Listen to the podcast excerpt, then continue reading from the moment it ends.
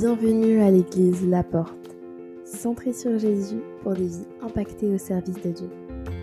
Bonne écoute Alors nous continuons et nous terminons malheureusement euh, cette étude sur être ou ne pas être. Le but de cette euh, étude, c'était de pouvoir aussi se focaliser sur Galates 5, versets 16 à 23, euh, qui nous parle du fruit de l'esprit. Ce qui est important de, saisir par rapport à tout ce fruit de l'esprit, c'est la dimension dans laquelle Dieu veut nous faire entrer. Vous savez, lorsqu'on parle de Dieu, la première chose qu'on a en tête, c'est religion.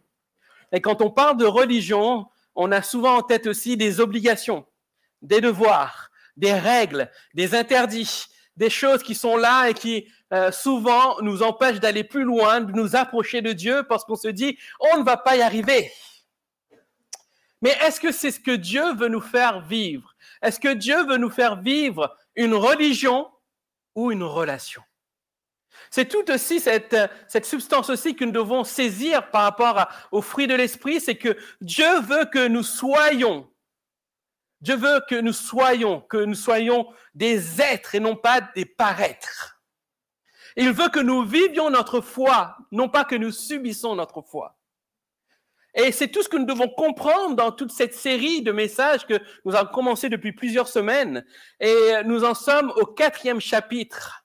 Et chaque chapitre, je les ai intitulés Il est, donc je suis. Parce que quand on parle du fruit de l'esprit, c'est d'abord chez Dieu et Dieu désire nous le transmettre. Il désire que nous soyons participants de sa nature divine. Et dans toute sa nature divine, il y a tout le fruit de l'esprit.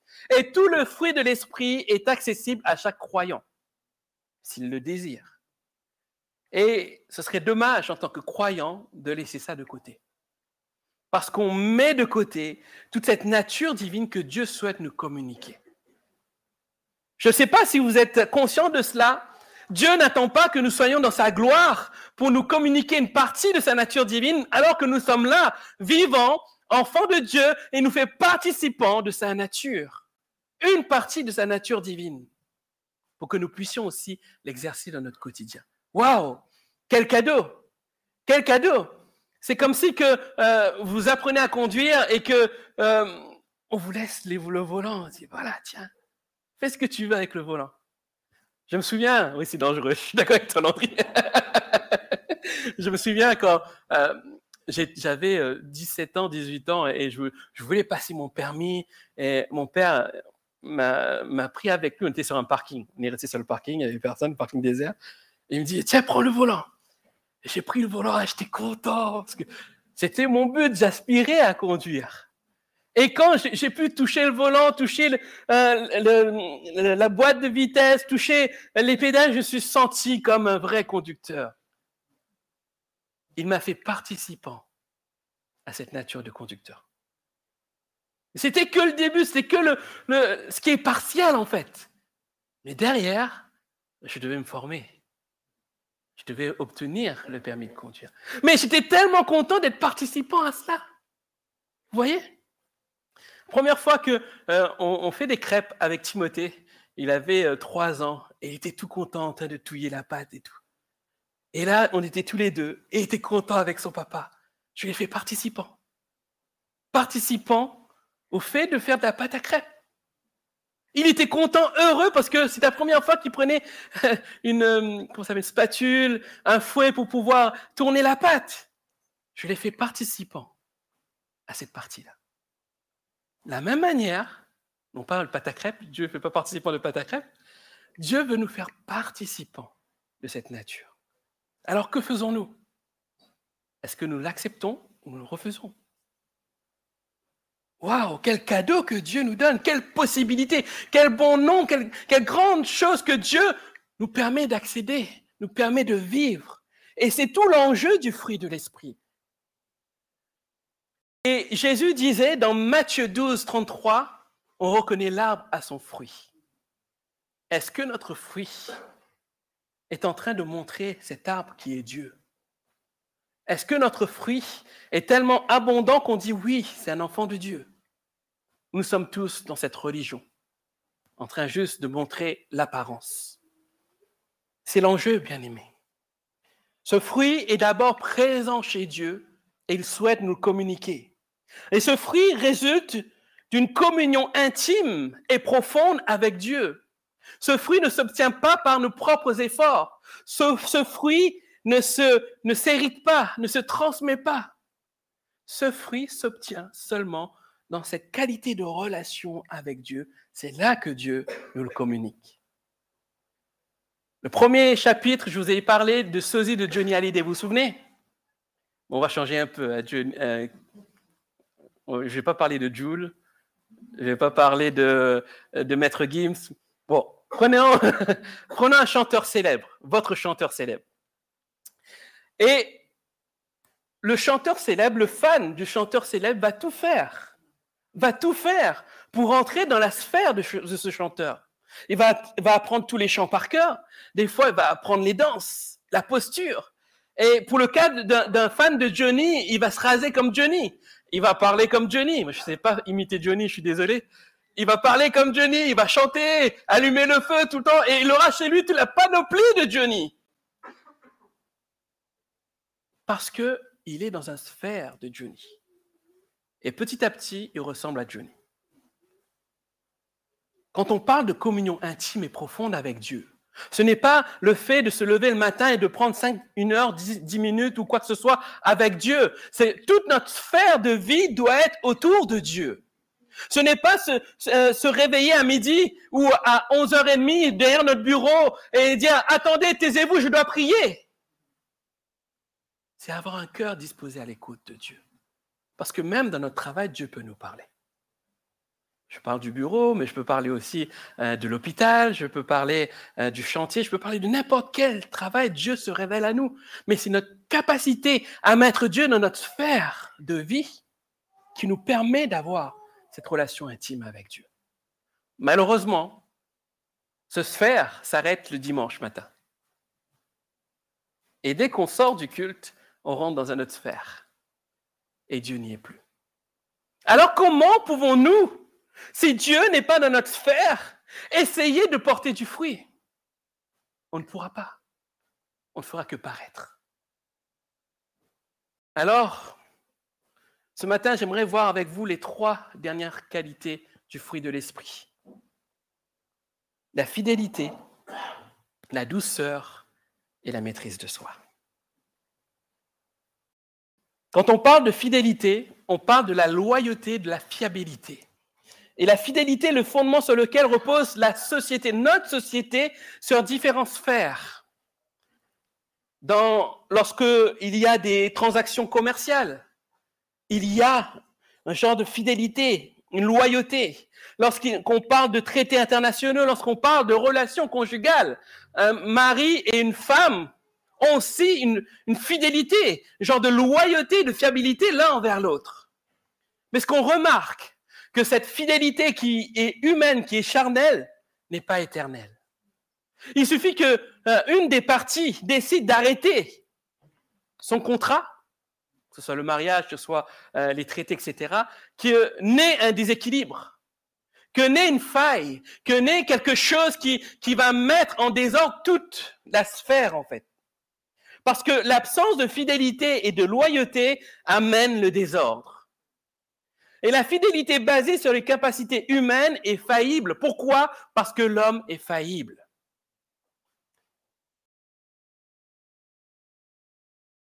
Si nous nous basons seulement sur notre propre capacité à être loyable et fiable, alors nous aspirons à quelque chose qui, n'est que pure utopie. Sinon, le monde ne serait pas comme nous le voyons aujourd'hui. Les politiciens tiendraient promesse, n'est-ce pas? Il n'y aurait plus de divorce.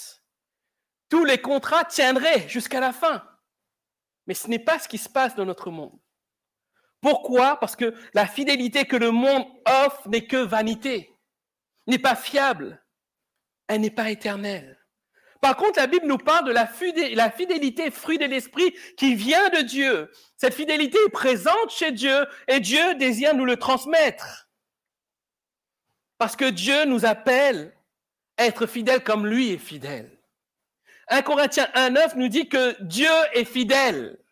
Et lorsque j'ai lu ce texte, ça m'a rappelé cet autre verset qui dit Dieu est amour. De la même manière que Dieu est la source de l'amour, il est celui qui a créé l'amour, Dieu est celui qui est la source de la fidélité. Il est celui qui a créé la fidélité. Et s'il en est l'auteur, ça veut dire que toute fidélité qui vient de lui est parfaite. La fidélité est parfaite. Ça veut dire que jamais ça ne faillira. Alors si la fidélité de Dieu est parfaite et qu'il n'y a pas donc de variation, ça veut dire que c'est cette même fidélité que Dieu veut nous transmettre. Et ce qu'on peut voir par rapport au fruit de l'esprit, c'est que le fruit de l'esprit n'est pas tourné vers notre ego, mais tourné vers l'autre. La même manière que euh, le frère Jean-José a parlé de, euh, ce verset de Jean 3,16 qui dit Car Dieu a tant aimé le monde pour que quiconque croit en lui ne périsse point, mais qu'il ait la vie éternelle. Lorsque ce texte nous dit quiconque, c'est n'importe qui qui croit en fait. Peu importe sa couleur, sa religion, peu importe euh, son physique ou quoi que ce soit, ses origines, celui qui accepte Christ comme son sauveur, alors il a la vie éternelle. Dieu d'essence est fidèle et dans sa fidélité, il a pourvu au salut pour le monde entier. Peu importe les personnes. Et la fidélité que Dieu veut nous, nous, nous, donner, cette fidélité qui dépasse notre cercle familial, qui dépasse notre cercle intime, cette fidélité qui est tournée vers quiconque. Quiconque serait à notre portée. Alors quel enseignement tirer de cette fidélité de Dieu? Il y a trois grands principes de fidélité que j'aimerais vous laisser ce matin, qui est d'abord chez Dieu et que Dieu désire nous communiquer. Premier principe de fidélité chez Dieu, c'est que Dieu est fidèle dans sa parole. Deuxième principe, Dieu est fidèle dans sa capacité à nous secourir. Troisième principe, Dieu est fidèle dans son pardon. Amen. Et dans ces trois principes, qui sont des attributs de Dieu que Dieu, lui, a, il désire aussi que nous puissions l'exercer dans notre quotidien. Alors, comment le faire? Tout d'abord, en étant fidèle dans nos paroles. Nombre 23, 19 dit ceci, que Dieu n'est pas un homme pour mentir, ni humain pour se repentir. A-t-il jamais parlé sans qu'il tienne parole? Et n'accomplit-il pas ce qu'il a déclaré? Le texte nous dit que Dieu ne revient jamais sur sa parole, jusqu'à ce que cette parole soit accomplie de manière surnaturelle, de manière où personne ne peut l'interrompre. Qu'en est-il de l'homme? Oh, c'est plus compliqué, n'est-ce pas? Jésus disait dans Matthieu 5, 37, Dites simplement oui si c'est oui, non si c'est non. Tous les serments qu'on y ajoute viennent du diable. Tu peux le mettre la version euh, seconde, s'il te plaît, Matthieu 5, 37 que votre oui soit oui. Vous l'avez tous? Que votre oui soit oui. Tout ce qu'on y ajoute vient du diable. À ce moment précis, Jésus s'adresse à la foule qui est, réunie euh, euh, sur la montagne, c'est le sermon sur la montagne, et Jésus est en train de, de donner plusieurs enseignements. Et là, il met en garde la foule sur sa capacité à tenir euh, ses paroles. Parce que Jésus sait que pour l'être humain, parler, c'est facile. Mais tenir ses engagements, c'est difficile. C'est simple de dire quelque chose. Mais d'aller jusqu'au bout de nos paroles, c'est compliqué. Pourquoi? Parce que l'être humain a tendance à rajouter. Et lorsque Jésus dit comme ça, ne, ne rajoutez rien à votre oui, ne rajoutez rien à votre non, il est en train de dire comme ça, il faut que nous soyons sages dans ce que nous disons, dans ce que nous faisons. Il nous appelle à de la sagesse, à de l'intelligence avant d'aller plus loin. Jésus est en train de nous dire comme ça, attention, avant que tu dises oui, vérifie que tu peux aller jusqu'au bout. Vérifie que ce que tu vas dire aura un impact positif sur la vie de la personne. C'est pas si simple, n'est-ce pas? On a tendance toujours à dire oui. le meilleur exemple plutôt, c'est euh, quand on dit ça va aujourd'hui, oui, ça va. Alors peut-être ça va pas très bien, n'est-ce pas? On dit oui facilement. Ou sinon, quand on dit tu veux de l'aide? Oui ou non? Est-ce que je peux t'aider? Tu veux bien m'aider? Oui. On dit oui, Mais après, on se dit, ah mince, tu sais, je t'avais dit oui, mais euh, tu sais, mon planning, euh, tu sais, euh, voilà, ma vie, les enfants, le travail, tu sais ce que c'est? Et on s'engage comme ça. On s'engage, on ne mesure pas nos paroles. Pierre va reprendre les paroles du psalmiste et va dire ceci, car celui qui souhaite aimer la vie et voir des jours heureux, qu'il veille sur sa langue pour ne faire aucun mal et pour qu'aucun propos menteur ne passe sur ses lèvres. Waouh! Qu'il veille sur sa langue pour que ne faire aucun mal et pour qu'aucun propos menteur ne passe sur ses lèvres. Ce que dit Pierre va en relation avec ce que dit Jésus. Il ne faut pas que par nos paroles, nous puissions faire du mal. Il ne faut pas que par nos paroles, nous puissions mentir aux personnes qui sont à côté de nous. Parce que derrière, la personne peut souffrir à cause de notre manque de sagesse et d'intelligence. Alors comment être fidèle dans ses paroles C'est le fruit aussi de cette communion avec Dieu qui impactera nos vies.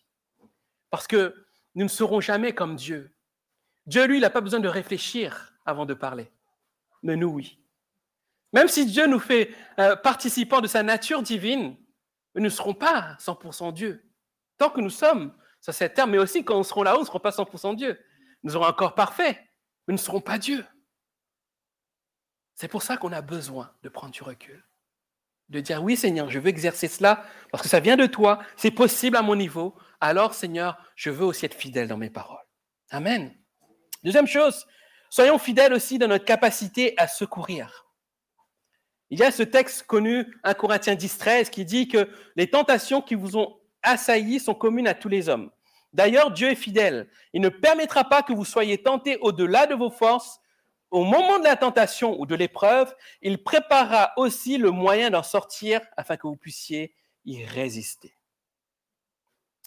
Ce texte nous parle de la fidélité de Dieu dans l'épreuve. Mais quel, quel est le principe de fidélité dans l'épreuve? Le principe de Dieu. Ce principe de la fidélité de Dieu, c'est que Dieu a la capacité de tous nous connaître personnellement. Dieu a la capacité à connaître nos limites, à tous personnellement. Et Dieu a la capacité de déployer tout ce qu'il faut pour nous aider. Parce que Dieu nous connaît. Dieu nous connaît personnellement. Nous ne pourrons pas avoir la même capacité que Dieu à tous connaître tout le monde. Cependant, on peut y tendre.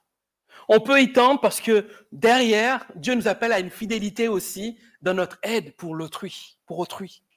Parce que Dieu nous met à cœur quelqu'un pour une aide précieuse, nous devons, ou notre devoir plutôt, est de connaître la personne. On prend le temps avec la personne. La deuxième chose, c'est connaître le besoin de la personne.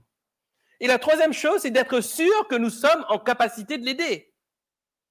Dieu, n'a pas besoin de se poser ces questions. Est-ce que je suis capable d'aider Il peut tout faire. Mais nous, si nous voulons être fidèles dans notre capacité à aider quelqu'un, nous devons nous arrêter à ces trois aspects. Est-ce que je connais bien la personne? Est-ce que je connais son besoin ou ses besoins? Est-ce que je suis capable de l'aider?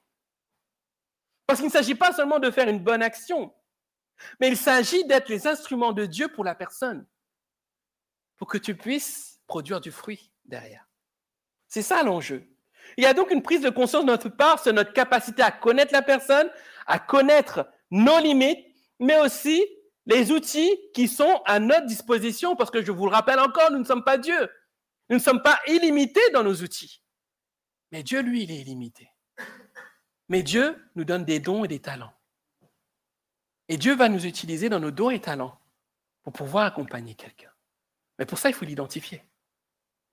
Et être fidèle dans notre capacité à aider l'autre, c'est cela en fait. C'est se remettre en question. Bénéficier de ce fruit de l'esprit et se remettre en question. Ensuite, troisième point par rapport à la fidélité, c'est d'être fidèle dans le pardon. 1 Jean 1,9 dit Si nous reconnaissons nos péchés, Dieu est fidèle et juste, et par conséquent, il nous pardonnera nos péchés et nous purifiera de tout le mal que nous avons commis. Si nous confessons nos péchés, il est fidèle et juste pour nous les pardonner et pour nous purifier de toute iniquité. C'est la version du second. Ce verset est tellement fort Parce qu'il nous parle de la capacité de Dieu à être fidèle dans son pardon. Heureusement que Dieu est fidèle dans son pardon, n'est-ce pas? Ah, Je ne serais pas là ce matin. Et vous non plus, je pense. À moins qu'il y ait quelqu'un qui soit parfait ce matin, parfaite. Heureusement que Dieu est fidèle dans son pardon. Mais est-ce que nous sommes fidèles de notre pardon vis-à-vis de l'autre? Ah, là, ça commence à coincer. Un jour, Pierre s'approche de Jésus, Matthieu 18, verset 22, 20, 21, 22, et dit Seigneur, si mon frère se rend coupable à mon égard, combien de fois devrais-je lui pardonner? Irais-je jusqu'à sept fois Et Jésus va pousser plus loin et dit Non, je ne te dis pas d'aller jusqu'à sept fois, mais jusqu'à 77 fois sept fois. Et là, quelqu'un sort sa calculette, combien ça fait? 77 fois sept fois. Jésus n'est pas en train de mettre une limite à la manière, au nombre de fois que nous devons parler à quelqu'un. Mais Jésus est en train de dire, si tu es capable de, savoir combien fait 77 fois cette fois, alors tu es capable aussi de pardonner à celui qui t'a offensé.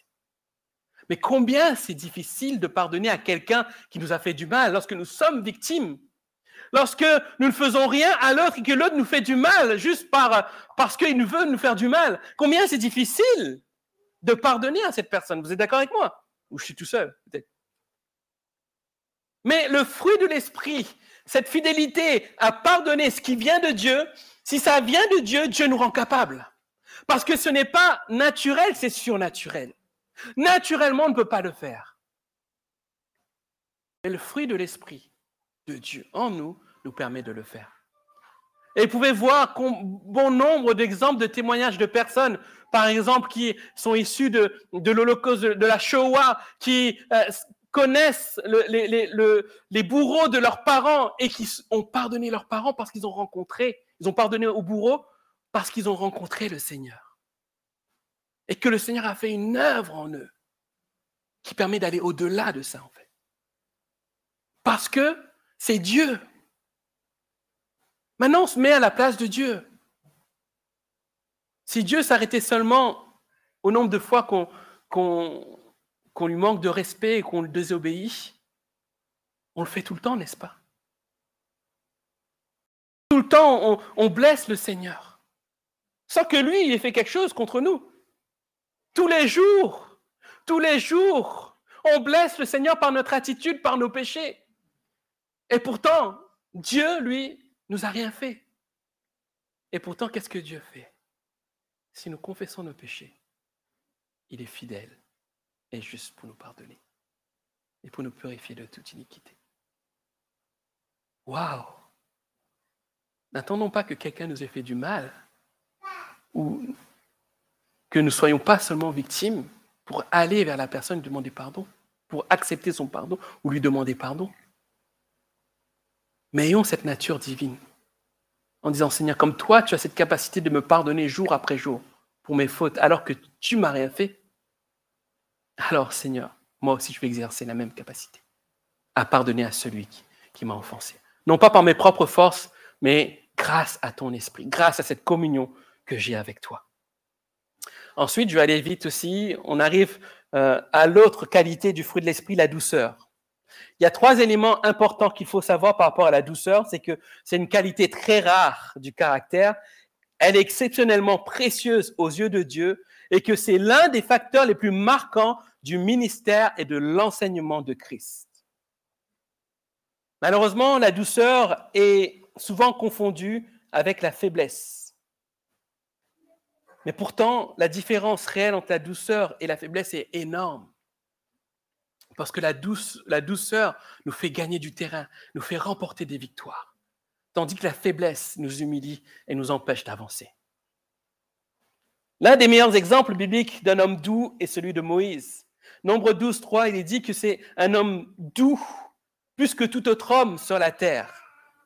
L'histoire nous montre que Moïse fut l'un des plus grands dirigeants que le monde ait jamais connu. Parce qu'il savait être sévère et à la fois aussi montrer de cette douceur. Quand il montrait cette douceur, on en voit l'exemple dans Nombre 12, quand il, fut face aux reproches d'Aaron et de Myriam, il ne broncha pas. L'autre exemple d'homme qui était rempli de douceur, c'est Étienne. Alors qu'il était en train d'être mis à mort par ses bourreaux, qu'est-ce qu'il va dire? Père, ne leur impute pas ce péché. Et cette douceur qui vient de Dieu, ce n'est pas euh, une douceur où tu dis, ah, toi, t'es doux, toi. C'est pas cette douceur-là. Là aussi, c'est une surnaturelle. Parce que cette douceur est intérieure. À ne pas confondre avec la bonté, parce que la bonté est extérieure. Elle est active. Et Étienne a été rempli de cette douceur intérieure et de cette bonté active parce que dans son cœur, il était rempli de cette douceur qui vient de Dieu qui l'emmène à exercer de la bonté envers ses agresseurs en disant Père, pardonne-leur, ne leur impute pas ce péché. Il y a deux principes à savoir concernant la douceur. C'est que la première chose, c'est une disposition humaine. Comme je l'ai dit, Étienne était entre les deux. Intérieurement rempli de douceur et il a exercé la bonté. La douceur extérieure qui ne produit pas de bonté n'est qu'un caractère humain, n'est que charnel. C'est une disposition humaine. Ensuite, l'autre chose à savoir, c'est que c'est une nature divine. On a vu que tout fruit de l'esprit est d'abord présent chez Dieu qui souhaite nous le communiquer. Et la douceur fruit de l'esprit est tournée vers l'autre et non vers notre propre ego. Cette douceur est le fruit de notre communion avec Dieu. Elle ne se travaille pas, elle ne s'hérite pas, elle ne s'achète pas. Parce que nous devenons participants à la nature divine. Et tout disciple doit manifester cet aspect du fruit de l'esprit dans sa vie et au sein de l'Église. Alors comment exercer la douceur? D'abord en ramenant les pécheurs à Dieu. Galates 6, verset 1 nous dit ceci, euh, frères et sœurs, si quelqu'un s'est laissé surprendre par quelque faute, vous qui vivez selon l'esprit, ramenez-le dans le droit chemin avec un esprit de douceur. On a souvent mis de côté ce verset. On n'a jamais, ou presque jamais, exercé de la douceur envers celui qui, qui pêche. Au contraire, on va le juger. On va le stigmatiser. On va le catégoriser. Là, j'y arrive. On va le catégoriser. On va le mettre de côté. Et pourtant, c'est pas ce que Dieu fait. La Bible dit que Dieu oublie notre péché. Lorsque nous venons vers lui, lorsque nous demandons pardon, il oublie notre péché. Mais nous, en tant que chrétiens, disciples de Christ, des fois, ben, on n'oublie pas le péché. Et celui qui est adultère, il va, devenir, il va être adultère toute sa vie. Alors que Dieu l'a pardonné restauré. Exercer de la douceur, c'est en ramenant les pécheurs à Dieu. C'est la même manière aussi euh, par rapport à un pécheur qui refuse d'écouter. Vous connaissez ces, versets de Matthieu 18, 15 à 17 qui dit que si un frère a péché et que tu n'arrives pas à le convaincre et que tu, et mettes des témoins, etc., si tout ça ne conclut pas à une remise en question de la personne, s'il refuse d'écouter, dis-le à l'Église. Et s'il refuse d'écouter l'Église, considère-le comme un païen ou un collecteur d'impôts. Connaissez ce verset-là? On a souvent utilisé ça pour dire, tu as péché, tu ne veux pas changer, pars. On t'exclut. Tu ne fais plus partie de cette famille. C'est pas ce qu'on a fait. Je n'ai pas dit l'Église la porte, hein. mais en général, c'est ce qu'on a fait. Mais que faisait Jésus à l'égard des païens et des collecteurs d'impôts?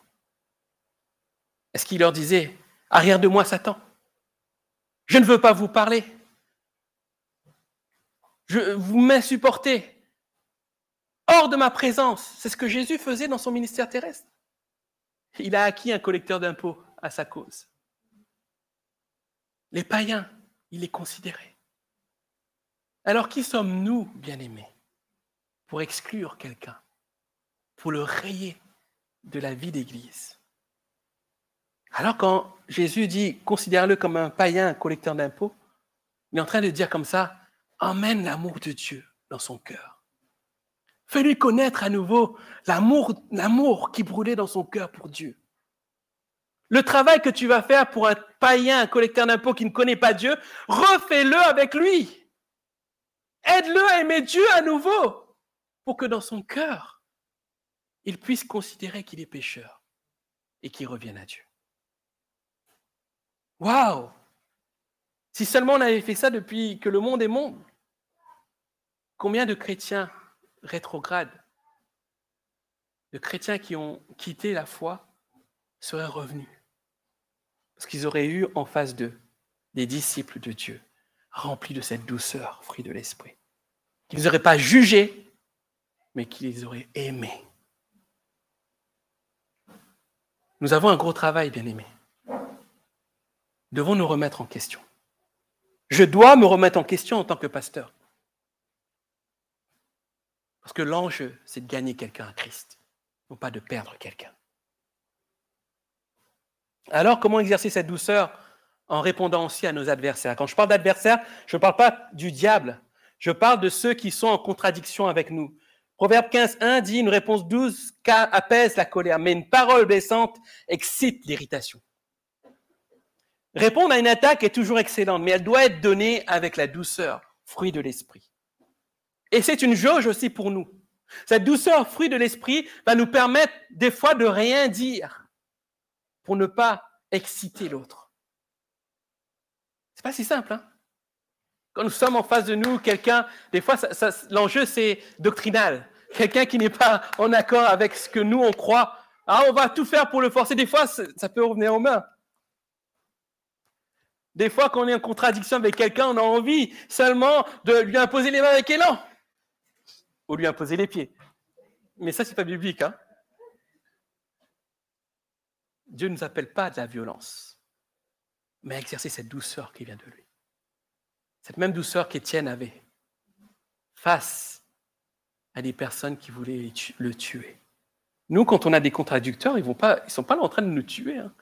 Ils vont juste nous confondre dans nos convictions. On n'a pas à avoir peur de cela. Étienne, lui, c'était pire. Alors qu'il parlait à Dieu, il était en train de lui envoyer des cailloux, des pierres. Ce pas des cailloux, des pierres. Des pierres. Il subissait le mal. Il ressentait le mal. Mais la douceur, fruit de l'esprit qu'il avait, lui a permis de voir au-delà de ça. Face à nos contradictions, la douceur, fruit de l'esprit. Ensuite, en recevant la parole. Écouter la parole, c'est bien, comme vous le faites, mais la recevoir, c'est mieux, n'est-ce pas? Et recevoir la parole, c'est d'avoir un cœur disposé, comme un terrain, prêt à recevoir la bonne semence. Si sur ce terrain, il y a des pierres, il y a la mauvaise herbe, vous pouvez mettre n'importe quelle semence, à un moment donné, ça ne prendra pas. Ou ce sera mélangé avec la mauvaise herbe, ce sera que, pure perte pour euh, le propriétaire du terrain. Et en tant que, que disciple, nous sommes ces terrains prêts à recevoir cette bonne semence. Et nous devons la recevoir cette douceur, fruit de l'esprit, pour que derrière, nous puissions mettre de côté l'orgueil, balayer et nettoyer tout ce qui nous empêche de vivre l'évangile de paix que Jésus veut nous donner. La douceur, fruit de l'esprit, s'exerce aussi en recevant la parole. Enfin, dernière qualité, la maîtrise de soi. La maîtrise de soi, c'est pas voir quelqu'un dire hum, je vais le taper, mais je me maîtrise. Seigneur, merci, Seigneur, tiens-moi, Seigneur, tiens-moi, tiens-moi, Seigneur, sinon je vais le taper avec amour. Ce n'est pas cette maîtrise de soi. Il y en a qui se reconnaissent, c'est ça? C'est la, victoire sur le péché. Quand la Bible parle de maîtrise de soi, c'est la victoire sur le péché et ses désirs. Et nous pouvons trouver aussi comme mot se rapprochant, la tempérance. Mais la tempérance est souvent mis avec un autre mot qu'on connaît, modération. Et modération, on l'emploie souvent pour l'alcool. Et quand on parle de, de, maîtrise de soi, on arrive à tempérance et à modération, on perd toute la substance, la substance plutôt de ce terme maîtrise de soi. Mais exercer la maîtrise de soi est une grande et importante vertu chrétienne et c'est un signe de croissance dans la grâce. Comme les autres qualités du fruit de l'esprit, la maîtrise de soi ne s'acquiert pas par nos propres forces ni par l'aide d'une tierce personne. Vous pouvez chercher n'importe quel coach chrétien pour vous aider à avoir la maîtrise de soi sur vos péchés, ça ne réussira pas si ça ne vient pas de Dieu. La maîtrise de soi, fruit de l'esprit, vient de Dieu et le fruit de notre communion avec Dieu. Et Paul en parle dans ce magnifique passage d'un Corinthiens 9, 24 à 27, où il prend l'exemple d'athlètes qui traitent durement leur corps Et Paul va dire, je traite durement mon corps, je le maîtrise sévèrement, de peur qu'après avoir proclamé l'évangile aux autres, je ne me retrouve moi-même disqualifié. Qu'est-ce qu'il veut dire par là? Oui, il y a cette maîtrise de soi qui vient de Dieu, que c'est le fruit de l'esprit, mais derrière, il avait aussi besoin de traiter durement son corps. Mais qu'est-ce que traiter durement son corps? Traiter durement son corps, c'est ne pas se laisser corrompre par le péché ou par des choses qui nous emmèneraient à pécher. C'est ça, traiter durement son corps. Par exemple, si nous avons euh, une tendance, si nous sommes faibles à l'égard de la pornographie, alors je traite durement mon corps en excluant tout ce qui pourrait m'y amener. Si j'ai une faiblesse à l'égard de l'alcool, je traite durement mon corps en refusant toute activité liée. Si j'ai un problème avec l'alcool, je ne vais pas passer toute ma journée dans un bar en disant je vais essayer de parler de Dieu. Ça ne fonctionnera pas. Je prends l'exemple de l'alcool, je prends n'importe quel péché, il n'y a pas de petit ou de grand péché. Traiter durement notre corps, c'est reconnaître que ben, même si nous avons cette possibilité d'être participants à la nature divine, nous ne sommes pas Dieu et que nous pouvons succomber, nous pouvons pécher. Et parce que nous pouvons pécher, nous devons traiter durement notre corps en excluant tout ce qui pourrait nous empêcher nous emmener plutôt dans le péché. C'est ça la maîtrise de soi. Et c'est un choix, c'est une décision personnelle et non pas une décision commune. On ne prendra pas cette décision pour vous, mais c'est une décision personnelle. Parce que chaque vie est différente, chaque enjeu, chaque enjeu est différent. Chaque péché est différent, a un impact différent chez l'autre. Et c'est un choix personnel. C'est se dire, je traite durement mon corps. Souvent, lors de mes entretiens, lorsque je fais face à des personnes qui luttent avec la pornographie, vous savez ce que je leur dis? Je leur dis, il faut que tu évites d'être devant un PC, d'avoir une connexion à Internet. Et si tu es devant, fais comme Joseph. Vous savez ce que Joseph a fait devant la femme de Potiphar? Il a laissé son t-shirt et il est parti en courant. Moi, je dis, euh, s'il fait froid, n'enlève pas ton t-shirt. L'image est là, en fait, en se disant, ben, si tu sais que tu vas succomber, lève-toi de ta place, sors, va te promener, va voir quelqu'un, fais autre chose. C'est ça, faire comme Joseph, c'est fuir. C'est fuir. C'est pas une fuite dans la faiblesse, mais c'est se dire, je traite durement mon corps. Et la pornographie, c'est comme un monstre. Plus on va euh, le nourrir, plus il va prendre de l'ampleur. Et moins on va le nourrir, plus il va disparaître, en fait. Et là, je prends l'exemple de la, pornographie. Mais c'est des, choses, des, principes que nous devons faire et mettre en place qui vont nous coûter. Qui vont nous coûter. C'est pour ça qu'il parle, je traite durement mon corps. Mais ça nous emmène à vraiment exercer la maîtrise de soi, fruit de l'esprit, pleinement dans notre vie. Ça ne nous exempte pas de péché, parce que nous ne sommes pas Dieu, nous sommes encore sur cette terre. Mais au moins, nous aurons cette sensation de ne pas être esclave du péché. Parce que j'aimerais vous rappeler que Christ à la croix nous a libérés de l'esclavage du péché. Tout ce que nous faisons, c'est que mensonge du mal. Alors à nous d'exercer la maîtrise de soi, fruit de l'esprit. L'ennemi aime entrer par cette porte du péché afin de nous détruire. Et pour nous, l'enjeu, c'est de dire, Seigneur, moi aussi, je veux faire comme Paul. Je veux traiter durement mon corps pour vraiment exercer cette qualité du fruit de l'esprit dans ma vie. En conclusion, excusez-moi d'avoir été long, mais c'est le dernier, c'est le dernier dernier. J'aimerais juste vous dire que vous rappelez que l'exercice du don, du fruit de l'esprit plutôt, ne doit pas être optionnel pour notre vie. Ça doit être une aspiration quotidienne, personnelle. Je parle d'aspiration, pas une obligation. Je ne dois pas vous obliger à exercer le fruit de l'esprit. Mais ça doit être une aspiration personnelle. Parce que le fruit de l'esprit est uniquement le fruit de la vie de Dieu en nous. Et un chrétien qui n'exerce pas ce fruit dans sa vie est coupé d'une relation profonde et pure avec Dieu. Ça ne veut pas dire que cette personne n'a pas de relation avec Dieu, mais sa relation n'est pas en qualité pour lui faire participer à cette nature divine.